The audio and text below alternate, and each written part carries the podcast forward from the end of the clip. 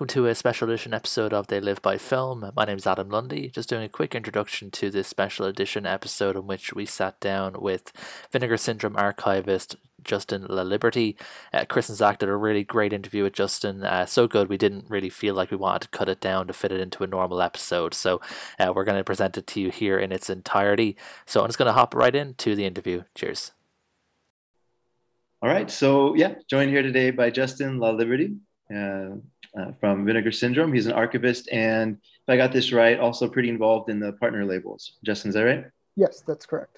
Wonderful. Well, thank you so much for joining. Are you in the generally kind of New York, Connecticut, New Jersey area? Is that where you find home? Come yeah, on. I live in uh, Norwalk, Connecticut, so just a bit south from uh, Bridgeport, which is where our Vinegar Syndrome headquarters are. Wonderful. Wonderful. Well, thanks for joining. And we're recording on a, a Sunday morning of the giant Memorial Day uh, halfway to Black Friday sale. So I don't know how involved you are in the in the ongoing maintenance of that site and everything during the sale, but I appreciate you making time. Yeah, I mean, it's it's a very hectic time for us. Luckily, the website is not part of my job, but um, okay. you know, I'm, I'm I'm very involved in the social media stuff and just kind of helping answer questions that come in as much as I can, and you know, especially anything related to partner labels. And so, have you, yeah. have you seen the video that um, you know, Grindhouse Video down in Tampa? They do a lot of Arrow Video stuff that comes into the U S. Have you seen the video that that guy Mike posts about how crazy his shop is uh, after the the sales? Yeah, yeah, it's crazy. Is that so? So what happens after this? This sale closes on Monday. Um, is it just kind of all hands on deck, or do y'all have like distribution partners, or how, how, what's the next like two weeks going to be for y'all? We do everything in house, so it's you know we have a great team of staff who are you know a bunch of full timers, and then some people we bring in part time, and we have shipping going out of here in Connecticut, out of Colorado, and then we have Toronto shipping. So it's, yeah, I mean, it's a pretty all hands on deck type of situation. Even if people aren't packing boxes, they're probably doing something that's assisting with the, the sale, kind of the, the fallout, I guess you could say. That's awesome. Well, I'm I'm very appreciative of it. I think I, I think I told you before, I'm I've, I'm trying the subscription last uh, Black Friday. I tried it for the first time. Um, I think that's such a brilliant commercial model. Uh, it just, what a creative way to get people kind of engaged and loyal uh, to the brand. Um, I think it's just fascinating. And the movies that are coming out are, you know, ones that I may not have bought otherwise, but I'm watching now because I'm part of the subscription.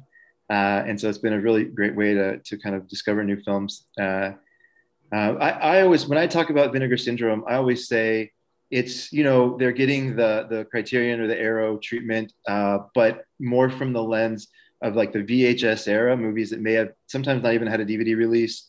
Um, and maybe even the way that you structure your menus around like talking about reels instead of chapters, it's really heavily focused on preservation and like a reminder that these are all things that were recorded on, you know, on physical kind of reels uh, that are being digitized. Is that, how, how close am I there in my, in my synopsis?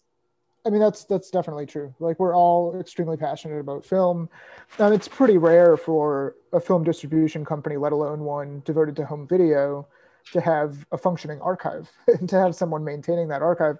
So I think that in itself separates Vinegar Syndrome from pretty much anybody else really doing what we do. So yeah, I mean, it's definitely a call to film. That's uh, the Vinegar Syndrome name is, of course, regarding something that happens to film as it as it decays. So, which is, you know, what we're trying to stop from happening, of course. And that's the the structure and the mission of the company, is to kind of save film and save these films that would otherwise be lost. That's great. Do, do you mind giving a little bit of a background as to what an archivist does, um, to the level of detail you can go into? I think that's super interesting.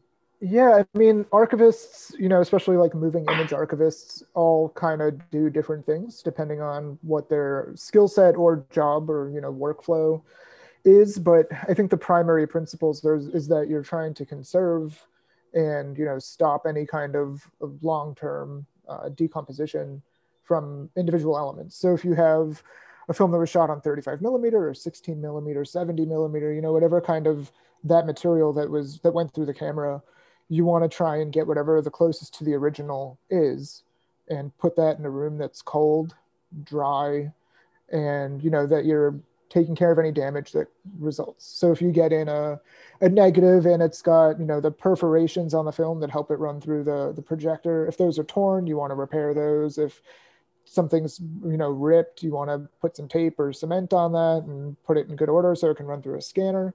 So with us, you know, it's all this film isn't just sitting in a room. You know, I mean, of course it does sit in a room like we do.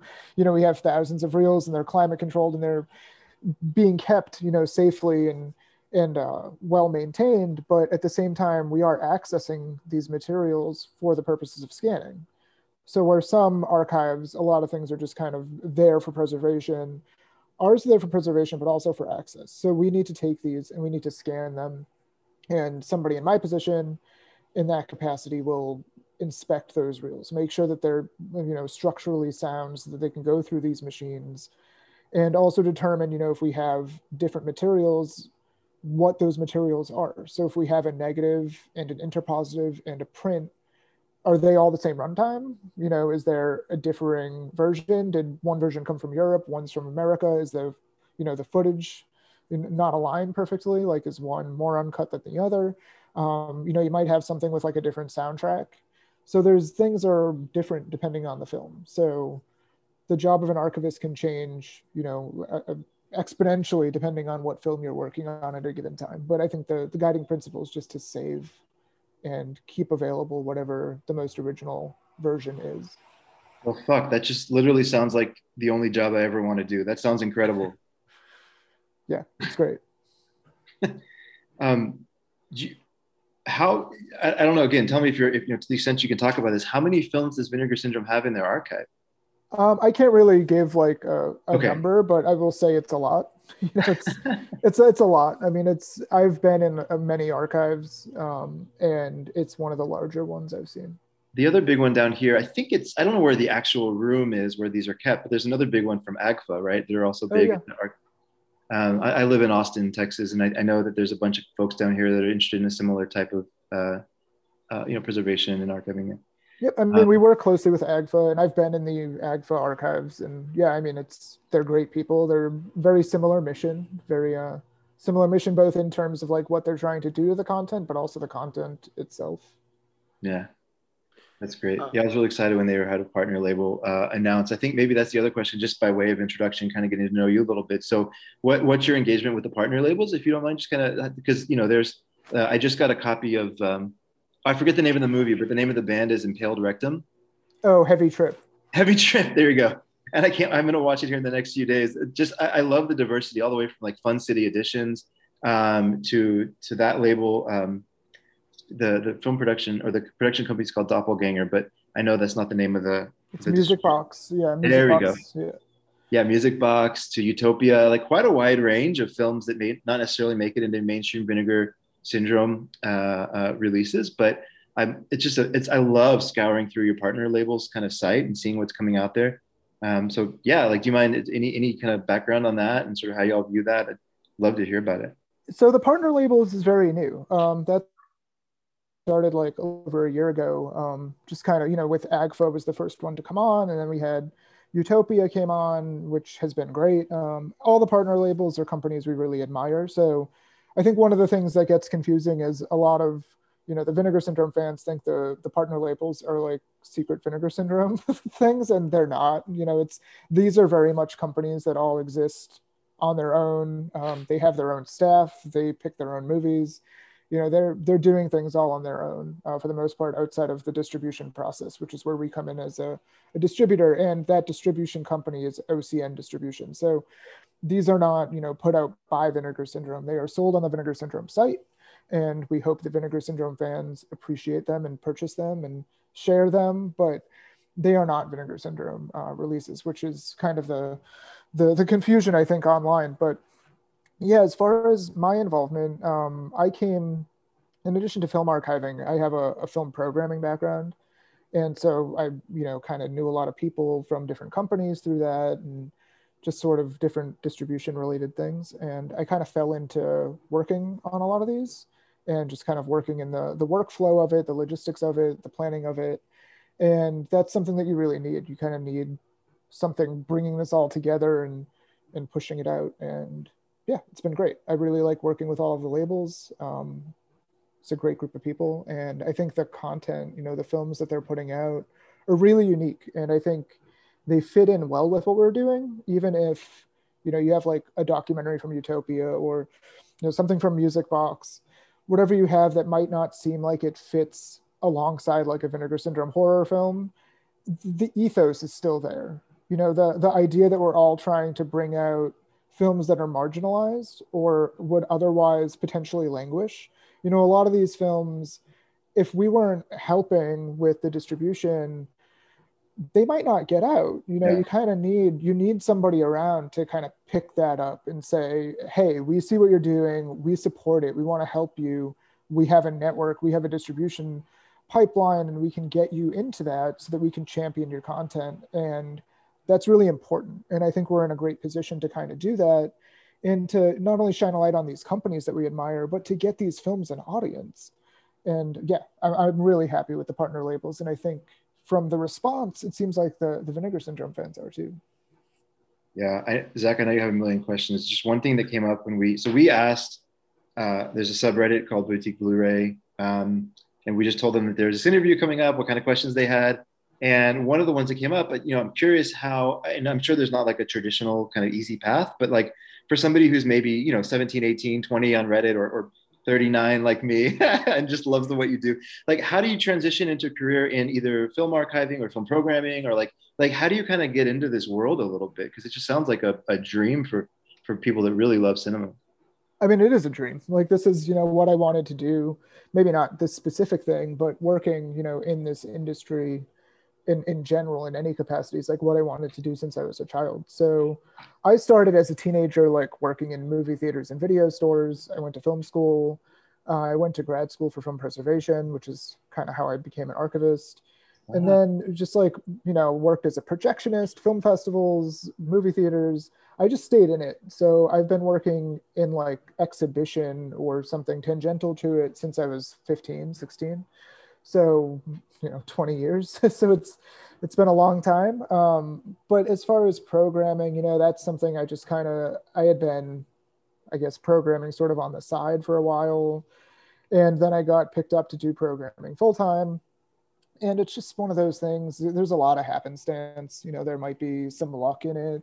Some of it's networking, but I think a lot of it is just passion. You know, I think if, if you want to do it and you can devote the time to doing it, then you can kind of make it happen. So I think it's a, it's a great industry, and it's a really welcoming industry. So as long as you have, you know, the, the fortitude to kind of stick some of it out, I think it's, it's great. You know, it's, some of it can be difficult, but I think that's with any industry. You know, if you want to get into something, like you have to be willing to take that minimum wage job and kind of work mm-hmm. your way up somehow and spend time networking. And yeah, I mean, it's, it's, I think industries sort of operate similarly, and this industry is not that dissimilar to other ones. You just have to work at it. Yeah, thank you. Um, um you were talking about um, the climate controlled uh, for the films and everything, keeping like the reels and archiving.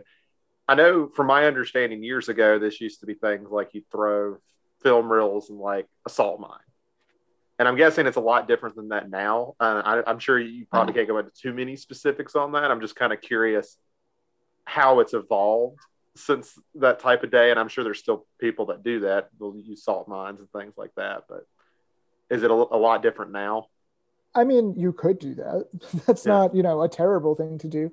It's better than storing it in your humid attic. You know, there's, I think there's a lot of people like, you know, kind of, I don't want to say like amateur archivists, but I think people who want to archive kind of at home, like maybe film collectors or people who have an extensive home movie library, something like that. They're more likely to kind of take their film and say, I'm going to put it in my attic or put it in my garage or something. And it's like, don't do that. like.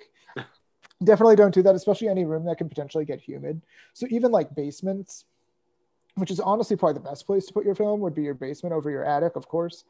But even then, it's like you need to dehumidify that room. You need to make sure it's cool. You definitely don't want, dampness is almost worse than heat. Mm. So you really don't want to have, like you could have a basement that's sixty-five degrees, which is still a little bit warmer than you want it to be. But if you had a basement that's sixty-five degrees and your humidity was like fifty percent, that would not be good. Like you don't want, you know, you don't want your film to be like around moisture at all. That's a big enemy of film. So um, as far as how it's evolved, I think it's, you know, technology is a huge part. So you have, you know, film's still pretty young. You're looking at film's only like one hundred thirty some odd years old, somewhere around there. So, and film preservation is even younger than that. So people have only really been trying to preserve film um, in terms of like moving image stock for like a little over a century or so. And then beyond that, like your digital preservation is incredibly young. So with film especially, I mean, you're scanning these films, and then once you scan it, I mean, you still have the film that you're preserving, but now you also have to preserve that scan. And preserving files, as anybody knows, I mean, even if you have a hard drive full of M P threes, you know what can happen to those. And it's, mm-hmm. you know, very easy to lose them, or for the quality to diminish, or, you know, obsolescence is a thing. So all of a sudden you have these terabytes and terabytes of data, and now you don't have a machine that can read them. So as far as the, you know, the technology in film preservation, it's evolving, and it has evolved, and you just kind of have to stay on top of it. But of course, doing that comes with great expense, and a lot of archives are nonprofits, so there's a lot of grants that need to be given. And then the for-profit archives, there's not a ton of money in film preservation. So even if you're a for-profit archive, the costs of, you know, climate controlling a large room in itself is daunting, and outfitting a room for like appropriate shelving, or buying, you know, cans. You don't want to store your film in like a rusty can or a dusty cardboard box. You want to put it, they have these nice like archival plastic cans for each reel of film that are vented. And that's what you want to put your film in. And those are like a couple of bucks a piece. So you end up with, you know, a few thousand reels of film, and all of a sudden you're spending tens of thousands of dollars on just materials alone to store mm. it. And that's without your electric bill for air conditioning, and your dehumidifiers, and the, the rent you need for a space that large. So, I mean, film preservation is, it's difficult, and it's expensive, and maybe putting things in a salt mine is cheaper. So people probably like to do things that, you know, are maybe easier and more organic, I guess. One of the favorite stories I heard was through one of your partner labels. I think it was Agfa, actually. They, they found a copy of Bat Pussy just like randomly in a video store.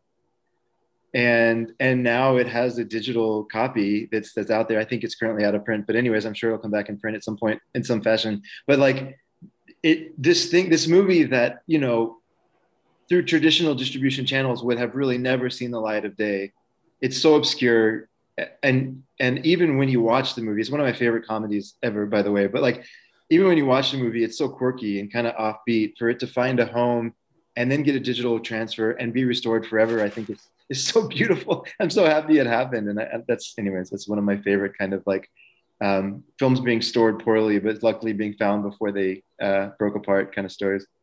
I mean, there's a ton of those, you know, it's every, like every year or so, you kind of hear a story of like, oh, the negative for this film or the uncut version of this film is like found in a barn or like a gas station, or you just never know where it's going to turn up. And I mean, that's even true for us. Like we'll look for elements, and an unlikely place is where you'll find it. And which is great, but also like makes you pause and think like, where are these things that we've been looking for for one hundred years or fifty years, or, you know, what condition are they being kept in? And I think that's that's what, you know, makes what we do so important. And for any archive is that not only do we know where those things are, but we know that they're being kept well. Whereas if some producer has them, or a bank, or like a school, or, you know, whoever, if they don't have the skills that they know how to take care of it, they could just be deteriorating, and rapidly, depending on what it is and from when. I know, um, I can't remember the story exactly, but I know it was Screen Factory where they put their Friday the thirteenth set out. They had, I think it was near like right before they released it, they found like a V H S tape with some of the uncut stuff. And they were able to finally include it. And obviously, I guess you probably don't want to necessarily rely on finding old V H S tapes, because I'm guessing the quality wouldn't be quite the same as on the film reel. But it's always cool to see things like that come up where, you know, some random person just has it laying around somewhere. Yeah, I mean, we've done that too. You know, sometimes if there's no film and, you know, you want to put out the most complete version, if those scenes that you need are on V H S or beta or, you know, whatever, digital video, source it from a D V D if you have to, if that's the way you get your most complete version out, that's what you do. I mean, you're not, you know, we're archivists and we want the best quality material, but if that's all that's left, we're not going to say no. Right. That's what you do. You just try and make do with what you have. And people are usually excited to see the rare footage, a lot more so than they would be if they just got the version without it. So I think it works out well enough. And then, you know, if there's some miracle down the line and like that footage is found on film, it's like, you can always go back and do it again for the most part. I mean, unless, mm. you know, rights of course become an issue, but beyond that, if, if you have the, the wherewithal to do it, like you can do it again. Is there a particularly, is, does one of the films in uh, for video, uh, Vinegar Syndrome have like a strange story of where something was found? Um, not really that I can think of, but I mean, there's definitely stories of just like things that kind of had to rely on different elements. You know, you can kind of see like some of the, the discs we have, you'll put it in and there'll be like some kind of a disclaimer that will say like, you know, certain parts of this film were like sourced from video or sourced from a different master. So they're, you know, please don't judge the quality. Like, you know, there's like plenty of those kind of instances, but yeah, I can't really think of anything where we like, you know, found a film in a closet or something, but for the most part, it's, you know, we're dealing with film that's from archives and from people mm-hmm. who are storing it well. Cool.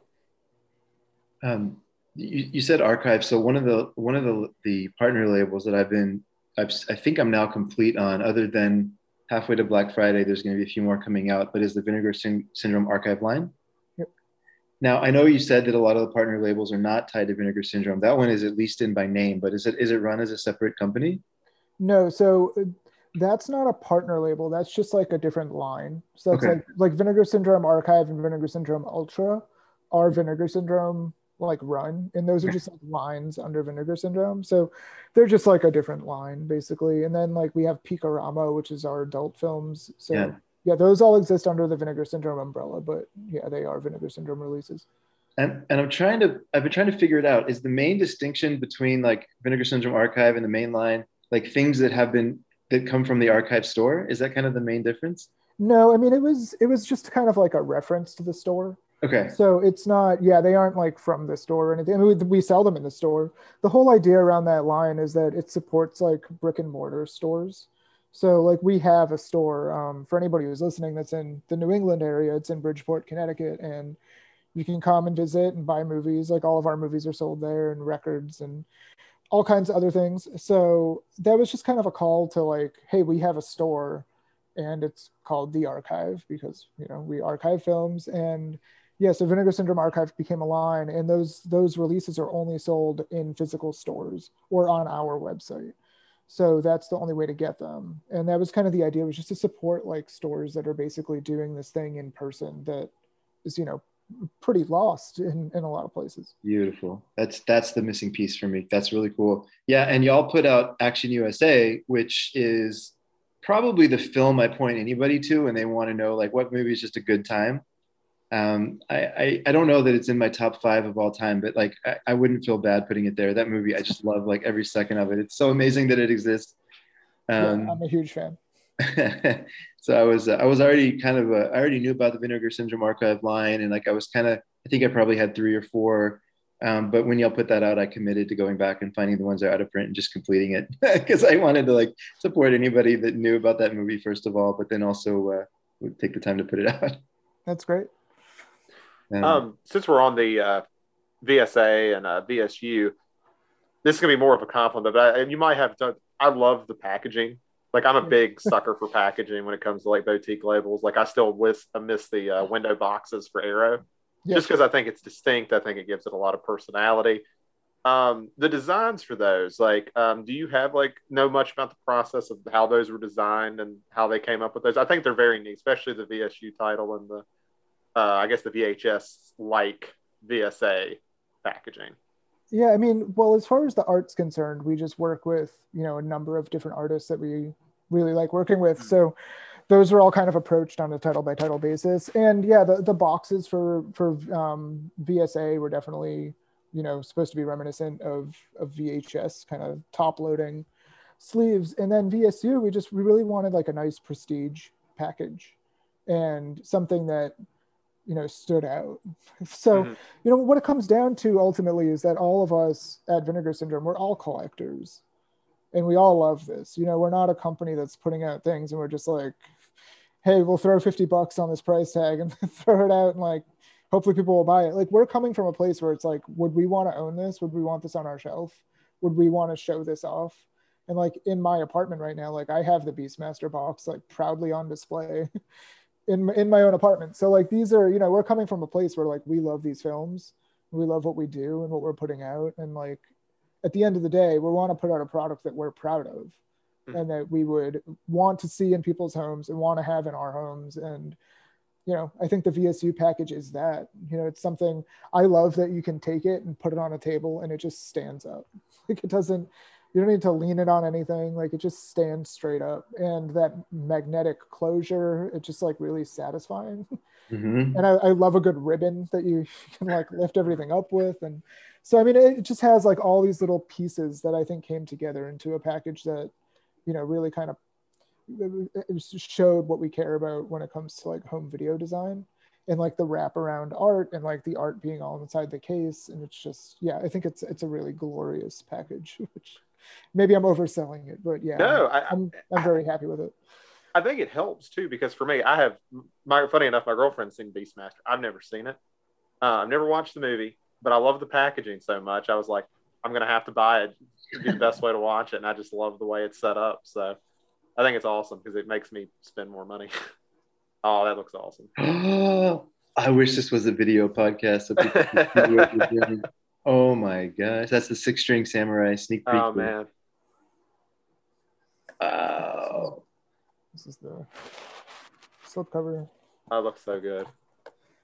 Wow. But when are those going to start shipping roughly? Like, it, basically as the sale closes, like over the yeah, next like week? the next week. So, wow. And then it goes, make sure I got this right, it goes subscribers, then early, the people who bought the early pre-orders, and then standard orders, right? Yep. Oh, wow. That looks beautiful. Um, yeah, I I don't, um, do, are you sort of comfortable talking about your collection at all? Yeah, sure. So I, I always am interested to talk to other collectors. So that was kind of the reason that we, we got together uh, and started this podcast was a, around a film club discussion. And then the three of us specifically just loved collecting physical discs. Um, so do you like, do you ha- keep it all in your house? Do you, uh, do, yeah. do you mind talking about roughly like the size? Like, oh, okay. Oh, that's yeah. awesome. Yeah. Yeah. It's, it's in my apartment. I mean, it's like half of my living room. That's great. So, it's like a, yeah. It looks like over a thousand for sure. Just at the quick it's like scan. two thousand right now, a little bit more because there's some that aren't out that are like in other places. So a lot of the Vinegar Syndrome stuff is actually in my bedroom because it's just it's taking over, and it was getting to the point where my living room was just like everything in my living room was like Vinegar Syndrome. So now a lot of that's in my bedroom. But yeah, I mean, I've been collecting since I was a teenager, as I think a lot of collectors have. You know, that's kind of when I really got into it, and that was, I'd say it probably was more when I was a kid and I started with V H S, but not like, you know, cool niche underground V H S, just like tapes you buy at, you know, Blockbuster. So, yeah. And, you know, then the collecting for me really began with um, Laserdisc to an extent, which was kind of at the tail end. I came in at like the tail end of that, but I remember getting like the big T two box. And like things like, you know, these things, they were like so heavy, and it was crazy because people complain about like what boutique Blu-rays cost now, and it's like we're dropping like one hundred fifty bucks on a Laserdisc. Like you wanted to buy like the, you know, nice big Laserdisc box, and they were like at least a hundred dollars, and it's just like, yeah, I know, I guess fifty dollars for a, a Blu-ray or a U H D is expensive, but when you compare it to Laserdisc, it's like nothing. So yeah, I think Laserdisc, and then D V D. I mean, D V D, I think, is where a lot of collectors kind of got in. Yeah. It became collectible, and you had like special features or more of a thing. And then, of course, Blu-ray. But yeah, I mean, I love collecting. I love the packaging, just having things. I mean, as an archivist, the idea of things not being physical is crazy to me. Yeah. Having a library that's just like files, like that doesn't compute. Like I have to be able to see it and touch it.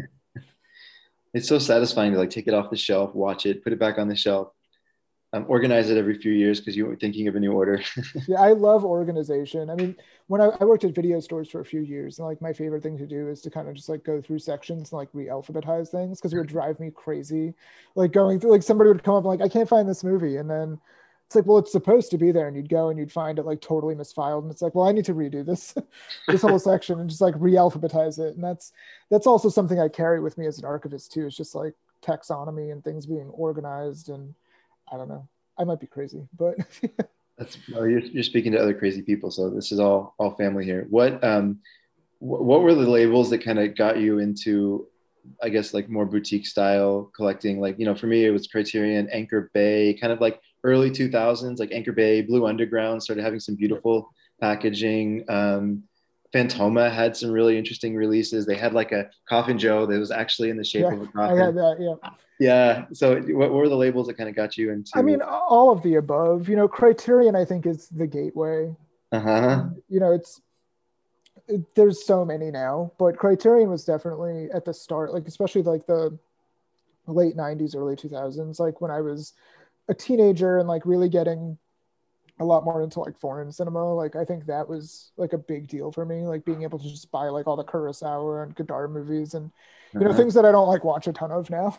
My tastes have definitely changed, or, you know, it's kind of like a lot of stuff that I like checked off a list, and Criterion were like really great for that, for like, oh, they have all these like really great canonical things that I'll probably watch one time. But um, they also had a lot of stuff that totally changed, like, you know, who I was. Like the Buñuel films or something that I still like hold really dear to me. Um, yeah, they were like a big thing. But Anchor Bay, you know, especially as somebody who was obsessed with genre and with like horror movies, and Anchor Bay, I mean, I don't know how many times I've bought like Army of Darkness or Evil Dead. You know, it's like every time they came out with something, it's like, oh, this one's got a number on it. And it's funny when you go back to those now, or like I remember getting that limited edition of Manhunter, and you go back to like that D V D, and you you know, we do all these limited editions now. We're like, it's limited to five thousand, ten thousand, and that seems like a high number.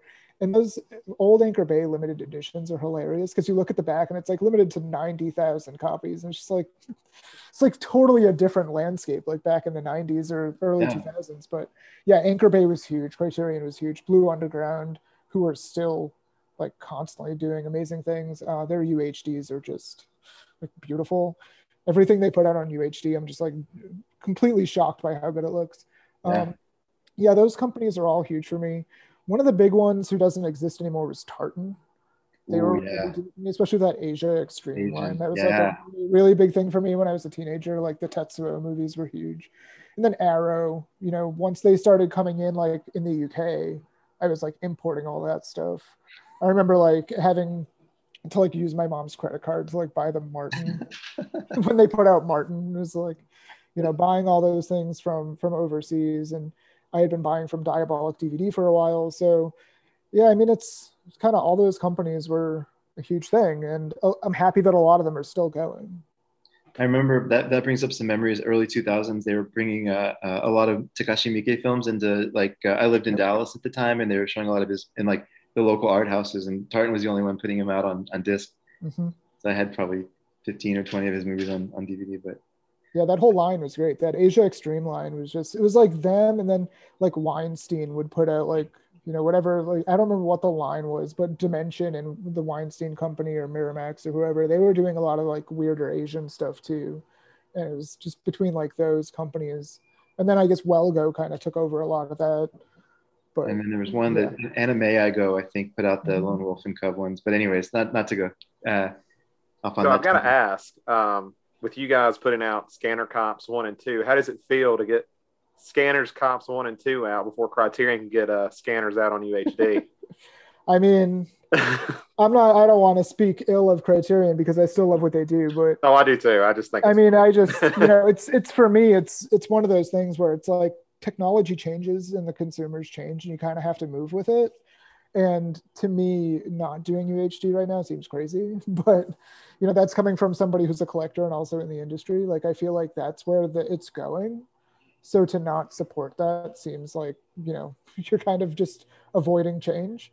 So I don't really understand that, but I mean, and it's not only Scanner Cop. We got Sex World out on U H D before like Seven Samurai or anything. So um, I'm very proud that, you know, Sex World is out on U H D, and we've got all these great things. And it's also, like I was saying, Blue Underground, you know, it's amazing. Like, you have Daughters of Darkness. Whoever thought we'd see like Daughters of Darkness in four K with H D R? Like, it's it's a crazy time to, to be alive as a, a physical media fan. And I think that shows, like, in in how good this stuff is, because you can buy like a lot of these studio U H D discs, and there's a lot that are really good. And I just watched the uh, Sony U H D for Last Action Hero last night, which is great. But then you can like buy some of these from a studio and you put it in, it's like, this doesn't even look better than the Blu-ray.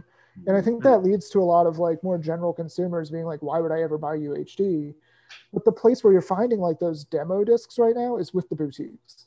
It's like, mm-hmm. you know, the, the four K from Synapse of Suspiria. It's like beautiful. Mm. And like those those Blue Underground ones. And it's just like, that's where I think the, the great work is happening. I mean, Arrow's doing a great job with them too. I'm really excited for Dune. And like, obviously I'm partial to our U H D releases, but I think it's really weird that, you know, even you kind of saw that with Blu-ray, but I think you're really seeing it now with U H D. And I think that's because the collector market has changed so much. And now it's, the people who are really moving U H D, I think, in the in the right direction are boutique labels. So was the move to U H D kind of like, did it feel kind of like a no-brainer when you guys decided to move to that route to four K U H D? Or, I mean, it was definitely not something we did, you know, without caution mm-hmm. or without thought, I guess you could say. Um, we definitely thought about it. Like, we, you know, it's mm-hmm. it's not a cheap format either for the consumer or for the manufacturing. So it was something we definitely gave thought to. And you know, our first one was Tammy and the T-Rex, and I think it was pretty obvious right away that people wanted it. And yeah, it, we haven't turned back. So it's awesome. There, have you ever come across a gentleman named Craig Rogers? He's he lives out west. Uh, he was, uh, you know, Arbelo's films. They have both oh, yeah, yeah. physical media side, but they also have the restoration side. Mm-hmm. So he broke off and started a new company with Dennis Bartok called Deaf Crocodile. And just by coincidence, he was the first interview that we had uh, back when we were just reaching out to folks saying, do you want to talk to a young podcast? Um, but um, they're doing, what is the what is the John Carpenter movie they're doing, Zach? Assault on Precinct thirteen. There you go. Yeah. So he's working on a four K restoration of that. That's yeah. great. Yeah, I can't wait to see that one. I think they're getting theater rights for it as well. So That's it's right. going to be That's in awesome. theaters again. That's right. Yeah. But to your point, you know, it takes people that really care about what they're producing, right? And have that kind of like the, the thoughtfulness behind it of like what, like why why make this generational leap, right? Yep. For, for it to make a difference. Um, kind of one that leads up to a question I'm thinking about. So I actually took a break from collecting uh, just for a lot of reasons, starting a couple businesses and, and starting a family and just not as much cash as I had before for a while. And, and I got back into it around late uh, nineteen, early two thousand twenty. And there was these new companies because I, I stopped collecting probably in two thousand nine, two thousand ten. And all of a sudden there was companies like Arrow Video on Blu-ray, Vinegar Syndrome. Like there was these companies that like weren't even around, at least in a major way, um, as I was kind of like leaving. And it felt to me, at least, like, again, having seen kind of been a part of that early wave and then taking a break, that we're in this sort of crazy time for collectors where like there's new companies coming out. There's like old movies that haven't ever received uh, a D V D release, maybe even a V H S release sometimes. Like Jonathan from Fun City was saying, um, uh, Jeremy, that movie that he put out, has never had a disc release uh, and may, maybe only even a limited V H S release. So, it, you know, it's just a super interesting time for collectors from a from somebody who's buying perspective. I'm just curious to hear from the other side. Do y'all, are y'all getting those similar signals? Like, do you, is this different? Uh, what's happening right now? Yeah, I mean, it's it's different in that I think the audience is becoming a little bit more wide. You know, there's, I think one of the things you're starting to see is there's less product, at least physical product, um, coming out from studios. So back in like the D V D era, I mean, it was like every studio was putting out their movies. And it's like, you know, okay, so RoboCop came out and then like the special edition and then like the limited edition and then like the mm-hmm. collector's edition with new footage. And it's like, they'd recycle these movies like five or six times. And now you're not really getting that. So, you know, you kind of had it with Blu-ray, but to a way lesser extent. You know, you maybe got like two or three copies of RoboCop from M G M, and then like Arrow went and did it. And so I think you started seeing that where a lot of these, even like these bigger titles, these titles that you never thought like studios would kind of let go of, they're like licensing those to smaller companies. And so I think that what you're seeing now with, you know, kind of the boutique companies is they're almost like picking up the slack to an extent, where a lot of these, you know, the, this kind of thing that they had, this sales, you know, channel or revenue generator that was once a, a big part of that business, isn't necessarily something that the studios care as much about now. Um, it seems like a lot of that attention kind of moved to streaming. So I think one of the things we kind of see, you know, people look at streaming as like the death of physical media, like the death of cinema. And like, there's a lot of kind of that like drama centered around streaming and V O D. But to me, it's it's the life of boutique home video, because the more those licenses are cared about, more so for like, what can we put this on Netflix for? That's then they're just like, that mentality around it is kind of like, okay, well, maybe the home video rights can go to these smaller companies, because that's not a thing we care about as much anymore. So I think that's one of the things you're starting to see, is that a lot of these, you know, a lot of consumers that maybe ten, fifteen years ago would never have paid attention to a, a company like ours, or, you know, to some of the other companies that are similar to ours, like, you know, maybe a Mondo Macabro or like a Severin. You know, a lot of these consumers that would never have paid attention like ten or fifteen years ago are now going, I want to buy movies. I like having physical media. Warner Brothers isn't putting stuff out as much. M G M's not putting stuff out as much. Sony isn't. Who is? And you go on to like, you know, Blu-ray dot com or the Digital Bits, you know, any of these sites, D V D Talk. And when you look at like what discs are getting reviewed, you're seeing boutique releases get reviewed. So I think that the more that things have been pulled away from like the studio system, the more of that light gets, you know, shined on us and what we're doing. And it doesn't hurt that we're all putting out a good product. You know, I think that's the other thing too, is people are seeing the quality. And as soon as you start putting that time and money and passion into something people care about, if you show that you give a shit, people will in turn give a shit. And I think that's the the big thing now too, is that we're taking these films that never had a V H S release, never had a D V D release, and some that did. And we're either improving upon what they already had, or we're showing, hey, just because you have, you know, a low budget horror movie or an erotic film from forty years ago doesn't mean it can't look amazing, sound amazing, and have special features that were made with care by people who care. And I think that's, you know, kind of the sea change, is that now people who care are doing this, and there's more to work with. So I love that. That nowhere is that more, uh, and, and you know, if you have any friends in this in this particular company, I apologize, no offense meant here, but I think nowhere is that more obvious than in the Paramount Presents line. Have you seen those releases? Yeah. They're horseshit. Like, I'm so pissed at them. They they barely have special features. Basically, they're just taking like these kind of popular films and putting a spine number on them. And it's just like, you don't understand the consumer at all. Like, like it's not just about having a spine number. Like, what's, what are you buying? Like, why, why are you buying these movies, you know? Um, anyways. Well, yeah, you know, one thing I've kind of found that's big through all the people we talked about is building an identity. When I feel like that's a big part of it too, just mm-hmm. having your own identity as a label. Yeah, I mean, I think we definitely have that. That's yeah. I think, you know, maybe sure. even perhaps more than most, um, we definitely have an identity. We have a brand. And I think it's also, you know, saying that, I think it's also important to push that, you know, and I think it's important for fans to kind of recognize that that's going to get pushed. You know, that Vinegar Syndrome is going to release things like Rad. Like, we're not always going to release yeah. only horror movies. And that's also part of the, the V S U line. You know, that was kind of one of the, the guiding ideas behind the V S U line, is it's not only is it U H D, but these are also films that might not necessarily be what people would consider a Vinegar Syndrome film. You know, you might not look at Six String Samurai and go, oh, that belongs in the same label as like some of these eighties horror movies or, you know, the erotic content. And like, I get that, but I also think like there needs to be room to grow. And, you know, you can kind of see that. And Severin re- recently announced uh, Overboard. I was about to bring that up. yeah. yeah. And like, people got mad about awesome. it. It's like, why are you mad about it? Like, it's a movie that's getting a new restoration, that's getting a slipcover, that's having care yep. put into it.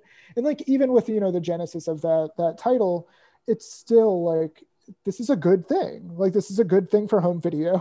It's a good thing to bring in new fans. It's a really good thing to have the people who didn't look at your label before look at your label. Yeah. Go, okay, maybe I wouldn't have liked these movies, but I'm going to try them because I really like what they're doing. And then they get a couple and then they're hooked. And like, you don't grow as a company or grow as an industry if you're not willing to take chances and take risks and diversify and do these things that bring in a new audience. You have to bring in a new audience. So it's great to have an identity, great to have branding, but also you have to be willing to kind of push that. Yeah, I've noticed um, a lot of labels kind of have their own sub-label too. You know, I know Arrow's discontinuing Academy, but that was a part of them. Uh, Scream and Shout, same yep. thing. So I, I feel like that's just kind of a good way to go because I, I don't know. I guess nobody want to be stuck as one thing forever.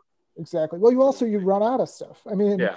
eventually, like there's only so many like horror movies made in the eighties yeah. or nineties. There's only so many like, you know, porn films to release. Like there's only so many of like a certain thing. So if you're a company, you know, you see companies coming out or something that are just like, all we're going to do is eighties horror movies. And it's like, that well's going to run dry at some point, you know, or you're going to have to start re-releasing things. And mm. which of course is what we saw a lot of in like the early two thousands and the late yeah. nineties is companies that just kept, you know, putting out new editions of films. And I think people are getting tired of that. They don't want to just keep rebuying everything over and over and over again. And like, maybe they will for, you know, for Blu-ray, for U H D, but they don't want to buy four U H Ds of a movie again, especially when the prices keep going up.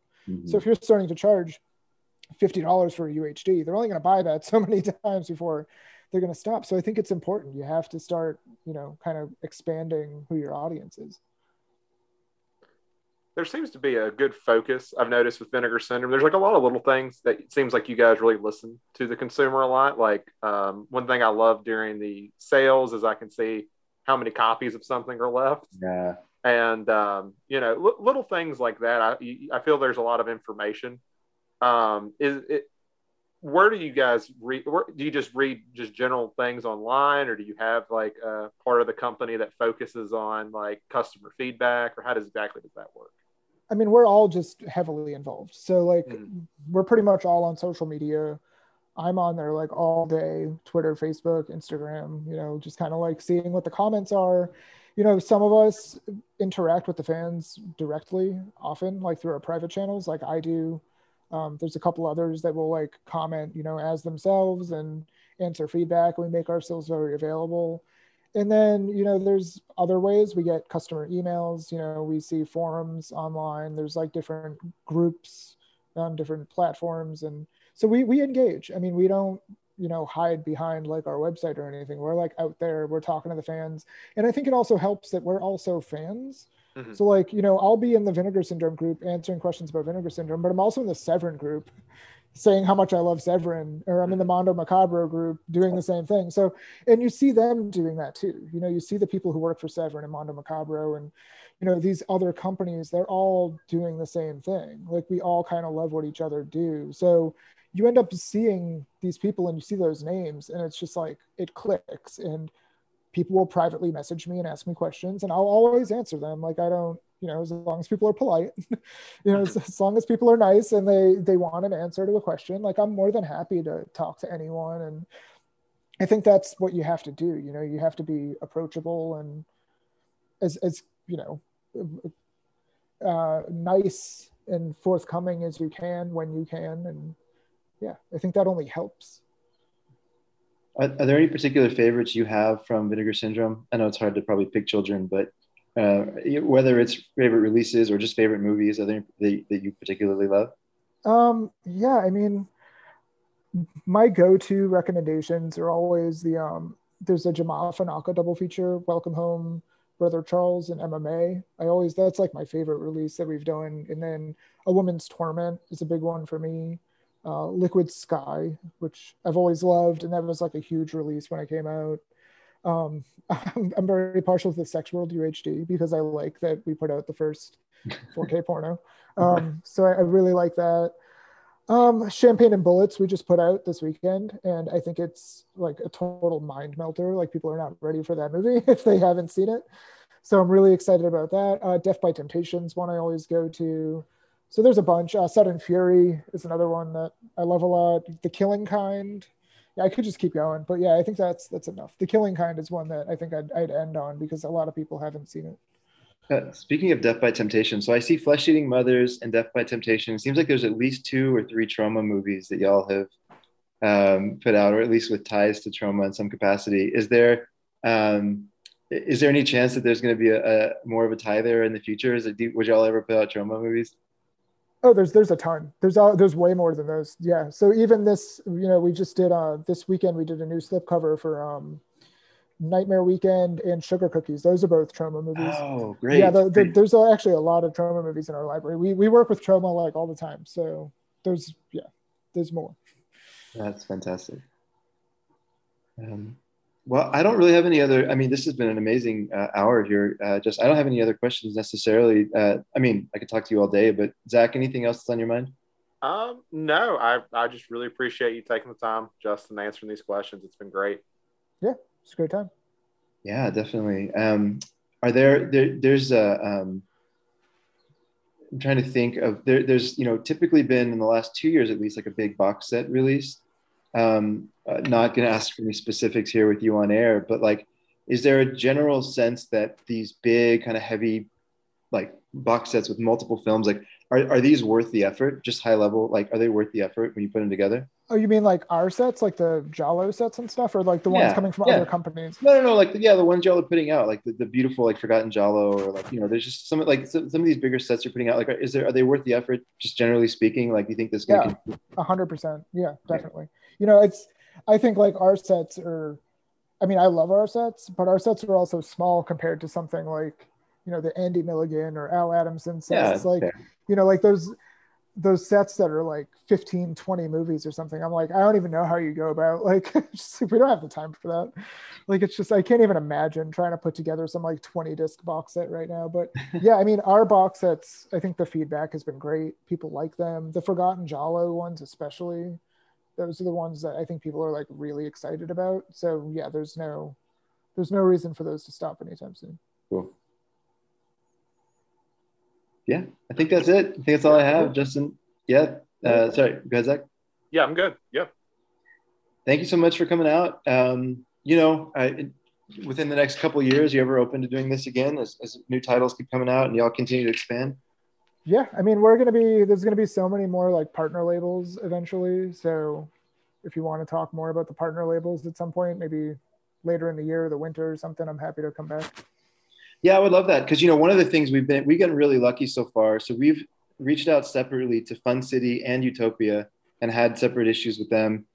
Um, uh, and, um, you know, as, as the as the labels grow, we're going to continue to reach out and, and try to have those conversations. Because I just, I love, I'm fascinated by this idea of like jumping into this game at this point and yeah. kind of getting into the film distribution game. Uh, and both have spoken extremely highly of the, the ease that Vinegar Syndrome has had in kind of getting them launched. Yep. Or the, how easy that makes the launch. Um, so we have, you know, as, as they get to five, ten, fifteen releases, like we're going to try to get them back and just see how the journey's been a little bit. And um, if y'all are growing your partner labels, that's terrible for my wallet, but I'm happy to hear it. It's, uh, it's going to get pretty crazy. Oh, yeah. That's exciting. Uh, June and December this year seem, sound like they're going to be more devoted towards partner labels. Um, is that going to generally be a thing that y'all are going to have some months that are just kind of focused on them? You're, is that kind of an experiment, or do you, or you think is that kind of set? That's supposed to be the case going forward. So it will always be June and December, basically just following our two big sales. So that way there we can like, there's no more Vinegar Syndrome titles those months just because it's too much. And we'll just have the partner titles and then just kind of promote those. So on June fourth. There'll be a few partner titles released, and yeah, and then we'll do the same thing in December, see how it goes. But yeah, that's the plan, is June and December going forward will be what we're terming a partners only month. Thank you so much, really appreciate it. And uh, uh, yeah, hope to, hope to hear from you, at least you know, we could find you online. Is there a particular place you like to point people to find you online? Uh, Twitter is probably the best place, so okay. It's yeah, easy to find. That wraps up this week's episode of They Live By Film. If you want to read more of our thoughts, visit they live by film dot com. And you can also follow our Letterboxd, Reddit, and Instagram accounts from the links in the description. For now, take care.